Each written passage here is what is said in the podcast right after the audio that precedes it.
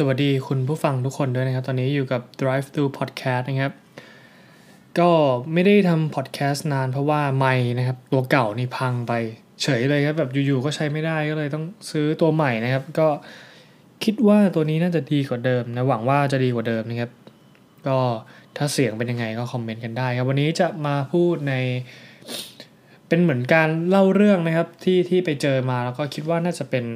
เป็นประสบการณ์ที่ น่าเอามาแชร์นะครับเป็นเรื่องราวสั้นๆนะครับที่ที่ผมไปเจอมานะครับ คือเรื่องเกิดขึ้นจากการที่ไปไปคุยกับเขานั่นแหละ คือผมไปที่บาร์บาร์หนึ่งนะครับในประเทศนิวซีแลนด์นะครับก็เป็นบาร์แบบสไตล์ฝรั่งนะครับคือไม่เหมือนกับประเทศเรานะครับก็คือมันคล้ายๆเป็นเหมือนผับนะครับแต่ว่าเขาก็จะเปิดดนตรีไปเรื่อยไม่ได้มีดีเจไม่ได้มี เป็นเป็นเพลงดังๆได้นะครับ แต่ว่าไม่ได้แบบ mix จนแบบมันขนาดนั้นนะครับ แต่ว่าก็ดนตรีก็จะดัง ซึ่งโซนบาร์มันก็จะเป็นแบบเป็นบาร์ก็คือที่นั่งเหมือนนั่งคุยกับบาร์เทนเดอร์แล้วก็สั่งเหล้าสั่งเบียร์นะครับ แล้วก็จะมีโต๊ะข้างๆ ไม่ได้ใหญ่มากครับ แต่ว่าเป็นบาร์ที่มีโปรโมชั่นค่อนข้างถูกนะครับ ซึ่งชาวต่างชาติก็ไปเที่ยวกันได้เยอะนะครับ เรื่องของเรื่องก็คือพอ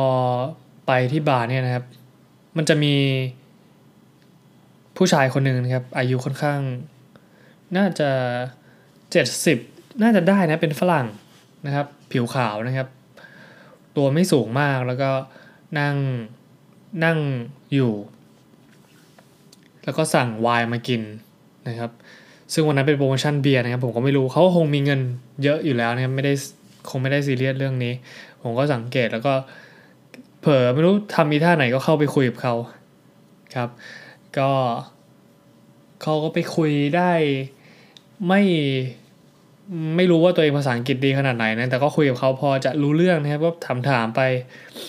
คุยคุยนะครับเขาก็เป็นเหมือนคนที่อยากจะคุยอยู่ตลอดเวลานะเพราะถามเรามาจากที่ไหนมาทำอะไรอะไรเงี้ยเขาก็บอกว่ามาจากประเทศไทย เราเขาปรากฏว่าเขาไม่ใช่เป็นคนนิวซีแลนด์นะครับเขาเป็นเป็นชาวอังกฤษครับที่คิดว่าน่าจะไม่มีครอบครัวนะครับถ้าจำไม่ผิด ราะว่าเขาสามารถมาอยู่ตรงประเทศประเทศอื่นได้โดยที่แบบไม่ได้กลับไปเขาเป็นคนคนอังกฤษนะครับ แล้วก็เขาเป็นเขาก็เล่าให้ฟังนะครับว่าเขาเป็นทหารเนี่ยนะครับ แต่ว่าเป็นอยู่ในวงดุริยางของทหารวงโย คือวงที่เล่นดนตรีเขาทำหน้าที่ในการเล่นดนตรีเครื่องชิ้นนี้นะครับ แล้วเขาก็หยิบเขาคุยกันเรื่อยๆเขาหยิบโทรศัพท์ขึ้นมา เป็น iPhone 4 นะครับ เก่าแล้ว แต่ก็ก็เป็นคนแก่ที่ใช้ iPhone 4 เป็นก็ถือว่าไม่ธรรมดานะครับ ก็เปิดรูปให้ดู เขาก็เล่าด้วยความภูมิใจแล้ว คือเขาก็คงไม่คิดหรอกว่าเราภาษาอังกฤษอะไรจะดี เขาก็พยายามจะเล่าให้ได้มากที่สุดนะครับเราก็เป็นคนฟังซึ่งฟังได้บ้างไม่ได้บ้าง แต่ว่าสิ่งที่ผมเห็นจากแววตาของคนที่เกษียณไปสักพักนึงนะผมคิดว่าน่าจะเจ็ดสิบนะ ไม่ได้ถามอายุเพราะว่าไม่น่าจะมีใครไปถามอายุเขาเนาะเออ เขาก็นั่งฟังเพลง แล้วก็ระหว่างที่เขานั่งเขาก็ทำเป็นเหมือนเขาเข้าใจดนตรีเขาก็แบบพงกหัวก็อะไรกระทืบเท้า ใช้แบบขยับนิ้วอะไรเงี้ยเป็นเหมือนรู้จังหวะครับ แต่ว่า ตอนที่เขาเล่าเรื่องชีวิตเขาในอดีตเนี่ยเขาก็เปิดรูปให้ดูแล้วเขาก็เล่าว่าเขาไปทำที่นู่นที่นี่ที่นี่ มันมันมีแววตาอะไรบางอย่างที่ส่งมาถึงคนฟังนะผมเชื่อว่า มีคนคุยกับแกเยอะเพราะว่าแกน่าจะมาบ่อย แล้วก็สนิทกับพนักงานที่ร้านนั้นนะครับ แต่ว่าทุกๆครั้งที่แกเล่าเรื่องแกแก แกไม่ได้เป็นคนแก่ที่คอยถามว่าชีวิตของคนที่มาคุยด้วยเป็นยังไง แต่เป็นคนแก่ที่ชอบเล่าเรื่องตัวเอง ซึ่งผมว่าหลาย ๆ หลาย ๆ คนก็จะเป็นแบบนั้น เพราะว่าจากที่เคยคุยกับคนแก่มาอย่างเป็น ปู่ย่าตายายเราครับเขาก็จะชอบเล่าเรื่องของเขาเล่าแล้วซ้ำแล้วซ้ำอีก ซึ่งซึ่งผมมองว่านั่นคือกลุ่มคนที่เชื่อว่านั่นคือช่วงช่วงพีเรียดของชีวิต คิดว่าน่าจะเป็นช่วงช่วงหลังของชีวิตเขาแล้วนะครับ ซึ่งซึ่งผมเคยฟังพอดแคสต์ของคนอื่นมาเขาก็จะพูดประมาณว่า ตอนที่เราเป็นเด็กเรามักจะมองย้อนไปข้างหน้า ตอนที่เราเป็นผู้ใหญ่เราก็จะกังวลถึงปัจจุบันส่วน ตอนที่เราแก่เราก็จะมองย้อนกลับไปในอดีต ซึ่งแพทเทิร์นชีวิตมันก็จะประมาณ 3 ช่วงนี้นะครับ ซึ่งซึ่งคนแก่คนนี้หนุ่มเขาเรียกอะไร ผู้สูงอายุคนนี้นะครับเขาได้ให้อะไรกับกับเราในการคุยเพียงแค่สิบยี่สิบนาทีตรงนั้นเนี่ยผมผมก็ไม่ได้จับใจความสิ่งที่เขาพูดได้มาก แต่ว่าผมรับรู้ได้ว่าสิ่งที่เขามีความสุขณปัจจุบันคือ คืออดีตที่เขาทำมา ซึ่งจริง ๆ แล้วมันมีคำคมเยอะแยะมากมายที่พูดถึงพูดถึงว่าปัจจุบันน่าจะสำคัญที่สุดนะครับแต่ว่าเมื่อเราอยู่ในช่วงชีวิตที่เรียกว่าอาจจะเป็น คือคงไม่ได้ต้องกังวลถึงอนาคตมากแล้วครับเขาก็จะมองย้อนกลับไปในอดีตว่า ตัวเองได้ทำอะไรมา แล้วเขารู้สึกมีความสุขกับสิ่งนั้น มากน้อยแค่ไหนซึ่งซึ่งมันมีคำคมหนึ่งที่ผม น่าจะเคยพูดไปแล้วแล้วผมก็ยังรู้สึกว่าจริงอยู่หลังจากที่ได้คุยกับคนแก่หลาย ๆ ท่าน คนที่มีอายุหลาย ๆ คนนะครับเขาก็พูดคำคมนี้พูดประมาณว่า ความสุขหรือว่าสิ่งที่รู้สึกแย่ที่สุด สิ่งที่รู้สึกแย่ที่สุดของชีวิตคือไม่ได้รู้สึกว่าทำอะไรผิดพลาด แต่ว่ารู้สึกว่ายังไม่ได้ทำแล้วผมก็เห็นว่าการเป็น ดุริยางคศาสตร์ หรือว่าการเป็นนักดนตรีในวงทหารมันก็ไม่ได้เป็นเรื่องที่ต้องภูมิใจถึงกับเป็นมหาเศรษฐีหรือว่า หรือว่า เป็นคนดังเป็นคนมีชื่อเสียงนะแต่ว่าชายแก่คนเนี้ยชายผู้สูงอายุคนเนี้ยเขารู้สึกภูมิใจกับการที่เขาได้เป็น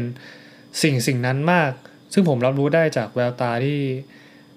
แววตาสำเนียงการการความภูมิใจที่เขาเอารูปเขามาโชว์ซึ่งรูปมันก็เป็นขาวดำเป็นรูปที่ถ่ายมาจาก